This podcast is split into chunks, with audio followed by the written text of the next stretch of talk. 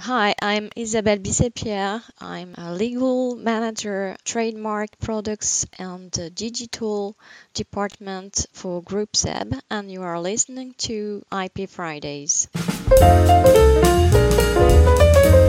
Hello, and welcome to this episode of IP Fridays. Our names are Ken Suzan and Rolf Claessen, and this is the podcast dedicated to intellectual property.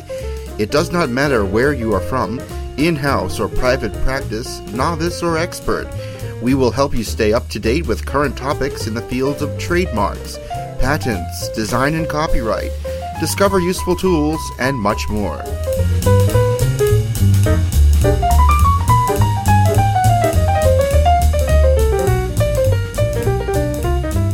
Welcome to episode 69 of IP Fridays, our Christmas issue.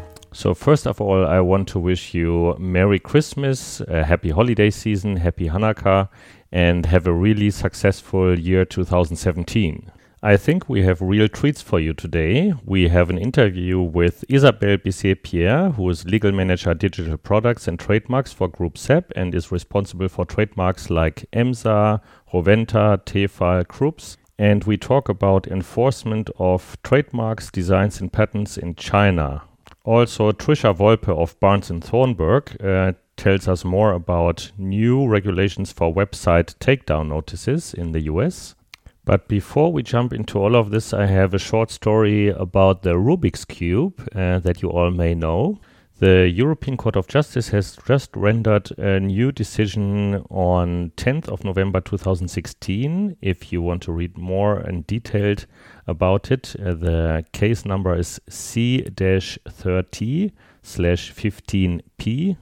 And as you may be aware, the patents of uh, for the Rubik's, Rubik's Cube have been filed about 40 years ago and of course are expired a long time ago and the British company Seven Towns has filed a 3D trademark for the Rubik's Cube, and um, the competitor Simba Toys has tried to challenge that three dimensional trademark with the EU IPO and was not successful uh, up to the uh, boards of appeal.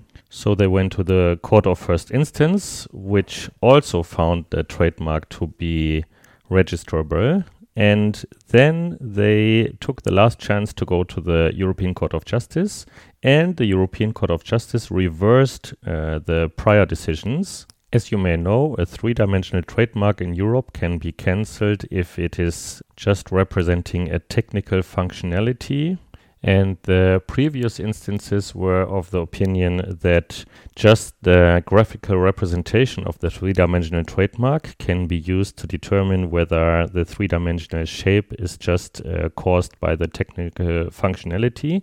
But um, the European Court of Justice decided that also further information can be used to determine whether the three dimensional shape is just of technical character and um, so they decided to uh, reverse the case. New US regulations are now in effect to register an agent to receive website takedown notices, and Trisha Wolpe from Barnes & Thornburg has the details. The new regulations went into effect on December 1st and include a fee reduction to register an agent under the Digital Millennium Copyright Act or the DMCA. Under the law, the U.S. Copyright Office has to maintain a current directory of agents that have been designated by online service providers to receive notifications of claimed infringement.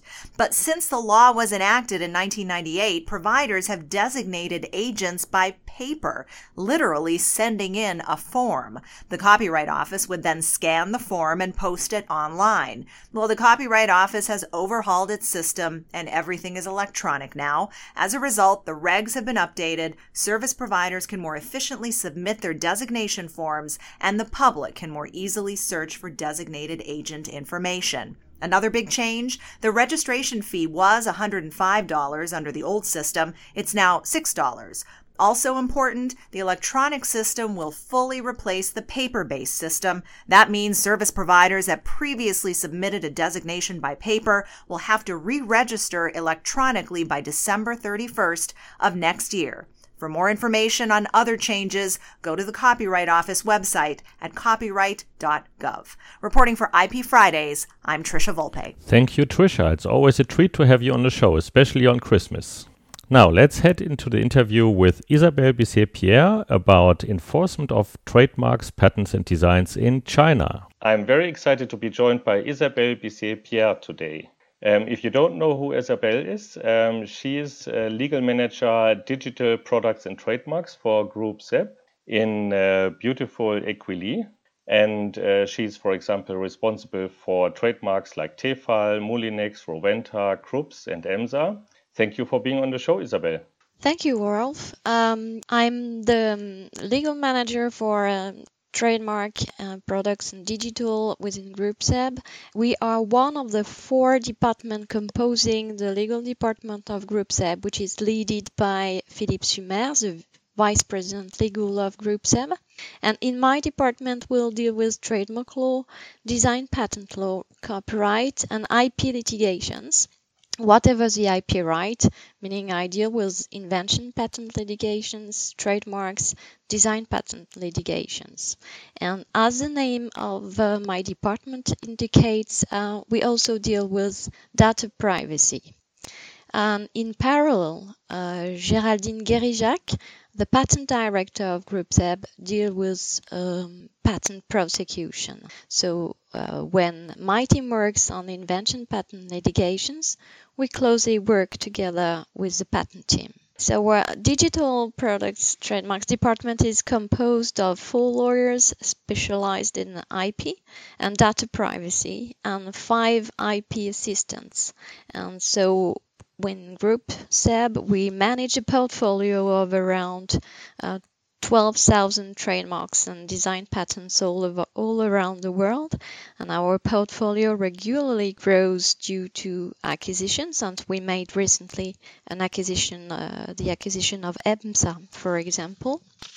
And so when we have major brands of international dimension like Tefal, Rowenta, Krups, or Moulinex, and also we manage local brands like uh, Seb, uh, Calor in France, or Arno in Brazil, for example. So um, we are organized like an IP law firm, meaning we are conducting trademark searches, clearance searches by ourselves in um, many databases, and we are writing by ourselves risk analysis and with the help, of course, of some local IP law firms, as we are not, of course, specialized in Japanese law, for example, or US law.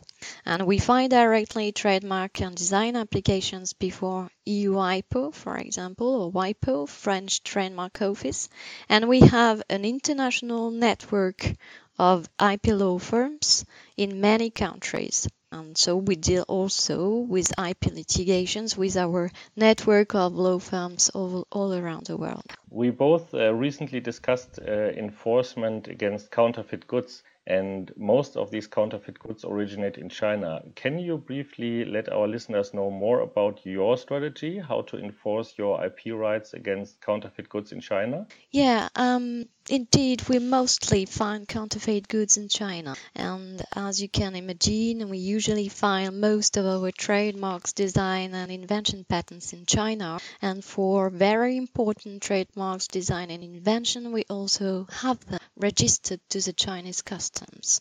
And so my team and I usually go to China twice a year in Guangzhou. Guangzhou um, is also named Canton, Canton uh, in the south of uh, China, and we usually go to the Guangzhou Fair twice a year. Uh, this is a huge fair uh, with with five big halls dedicated to small domestic appliances. So I would say that buyers from the whole world, US, South America, Middle East, Europe, Russia, go to do their shopping at this fair. And this is the opportunity for us to find copies of our products offered by Chinese manufacturers or traders.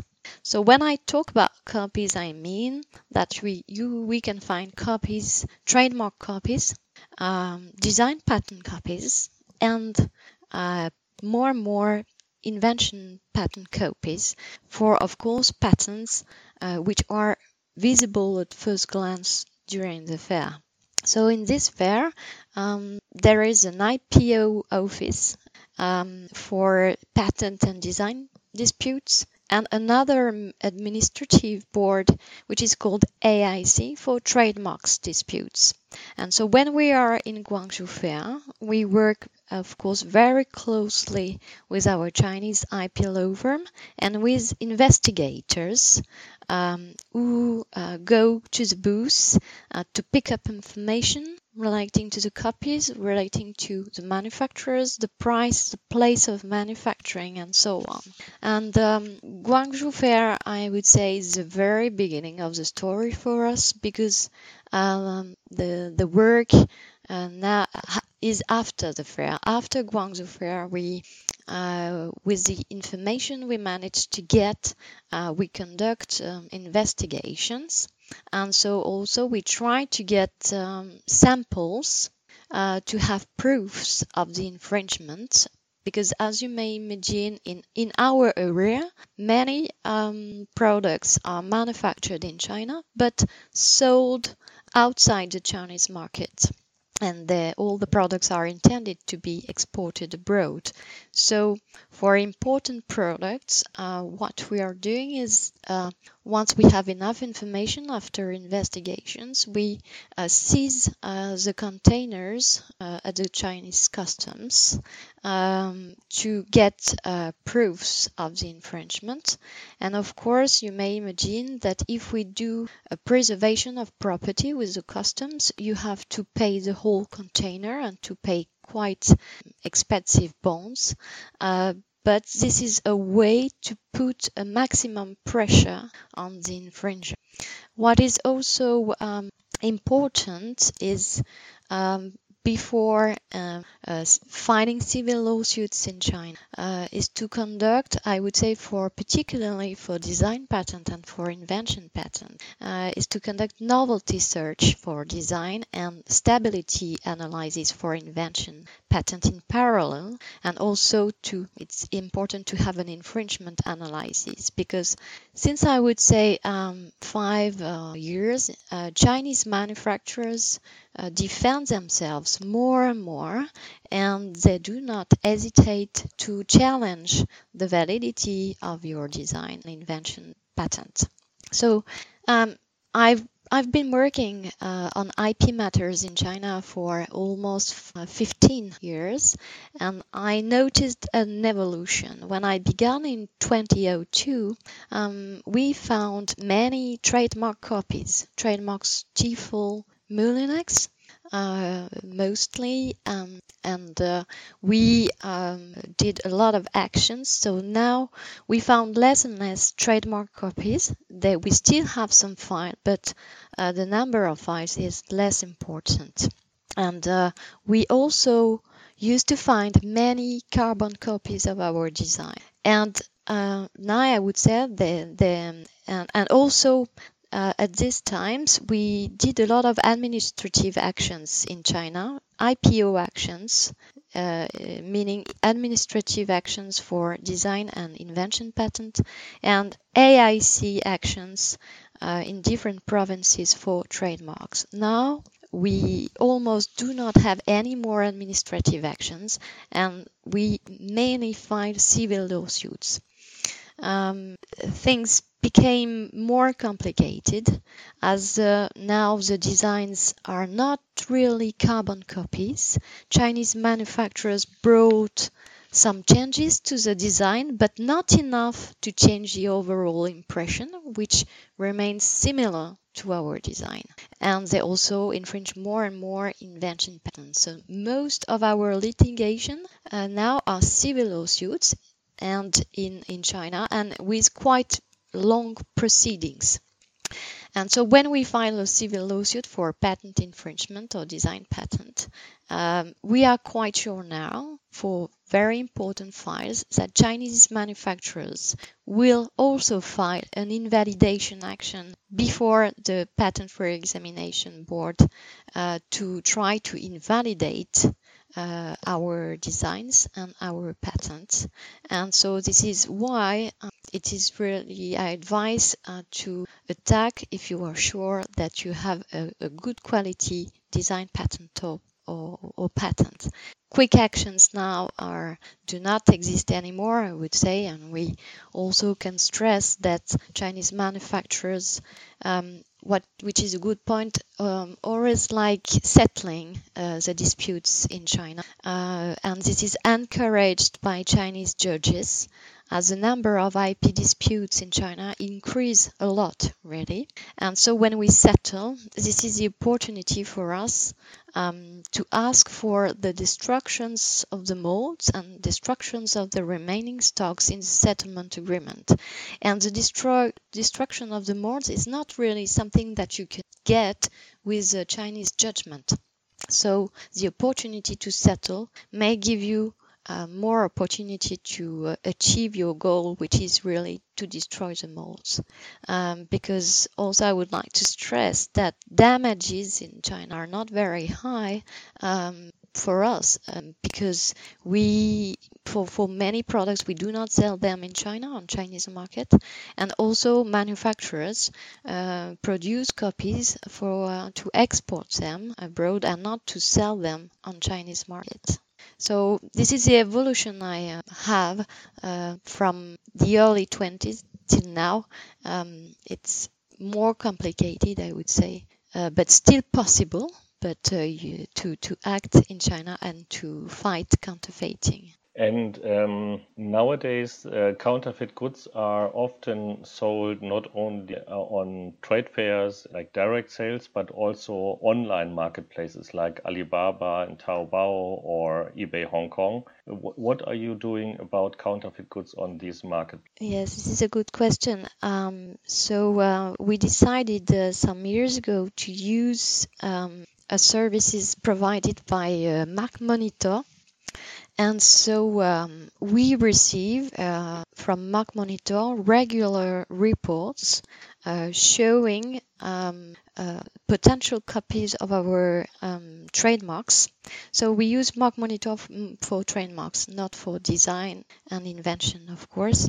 Uh, so we, we receive regular reports showing potential copies of trademarks on different marketplaces, uh, Taobao, Alibaba, for example. And so we use the services of um, MarkMonitor to send uh, warning letters, for example, and also uh, we work closely with our Chinese law firm to watch this marketplace for key products and to send warning letters and even sometimes to go further to investigate to try the, to find the source and to get proofs and file uh, civil lawsuits afterwards. And also we have information from business people, from our marketing, commercial teams internally, and we also draft by ourselves warning letters that we uh, send to uh, this marketplace, for example. Right. So you mentioned that you are also trying to find the source of the counterfeit. Um, so you are trying to also eliminate the sources um, to find out where the goods are manufactured. You also mentioned that you are trying to destroy the molds. Yes. Yes. Um, the the finding the the source of the manufacturer of the counterfeiting is uh, a key for us um, because you know uh, the products are sold are manufactured in China and sold in many countries. And so um, what is important uh, rather than filing many lawsuits in many countries uh, which is really time consuming and also very very expensive um, uh, we try really to um, stop the source of the counterfeiting um, in China where the products are manufactured. Sometimes to to put more pressure, um, it, it has already happened, we file lawsuits in China after investigations against the manufacturer, and we also file some lawsuits against the importers, either in Europe. It, uh, it it happened, and it um, it it it put more pressure on, on the on the Chinese manufacturer because he's attacked in China, and its clients are attacked also. Interesting. So um, it's sometimes difficult to find the source, but uh, you seem to have found a system to find the sources of the counterfeit goods. Yeah, um, we we we work with a, a, Chinese law firm which is very efficient and which has um, many um, investigators and also um, so they help us a lot finding uh, the the the information uh, the right manufacturer. We, we, we managed to get interesting information relating to the source. So it's they're very efficient. We um, mostly talked about trademarks so far. Um, what is your experience enforcing patents, for example, or designs in China? Um, so designs and patents, I would say that now um, the most of our litigations uh, relate to design patent and invention patent. Um, so um, what is key for us is to be sure that we have strong uh, titles, strong patents, uh, not easily uh, invalidated. So we um, work a lot and and uh, on, on the fact well to show that the the novelty of the invention is good that the novelty of the design patent is good that inventive step uh, is okay also for invention patent uh, because then when we file a civil lawsuit uh, we are quite sure that we will be challenged that the validity of our titles will be challenged. So this is a, a prerequisite. We have to be sure that our IP rights are uh, quite stable. And, and then uh, it's a it's a matter of um, um, proof also uh, before filing a civil lawsuit. And um, I would say also that uh, in China you have the uh, legal reasoning and you have also the network. And so, well, just I wanted to say that uh, the, um, there are there is a lot of lobbying. China, it's part of the game. And if the the adverse party knows has a good networking, even if you're um, from a strictly legal point of view, your file is good. Uh, you you always have to be aware that uh, networking can can do harm. Okay, so it's part of the game. Yes. okay. Yeah, this has been a really nice interview with you. Um, if people want to learn more about you and your IP strategy, where can they get best in touch with? You? Oh, I think uh, they can use um, LinkedIn. They can um, um, send uh, ask me questions, and I will be happy to answer to them. Well, thank you very much for being on the show.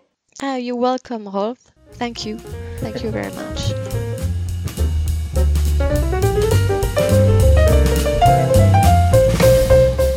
That's it for this episode. If you liked what you heard, please show us your love by visiting ipfridays.com slash love and tweet a link to this show. We would be so grateful if you would do that.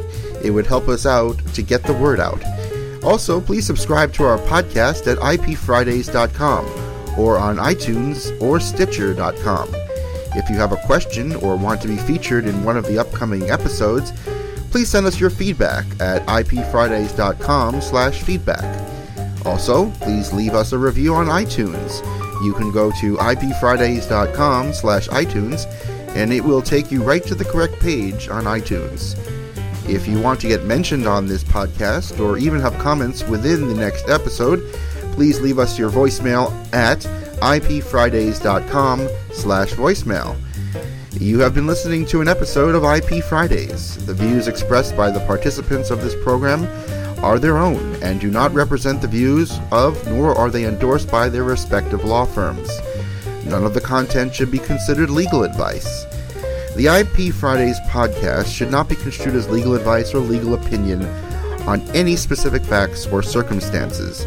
The contents of this podcast are intended for general informational purposes only, and you are urged to consult your own lawyer on any specific legal questions.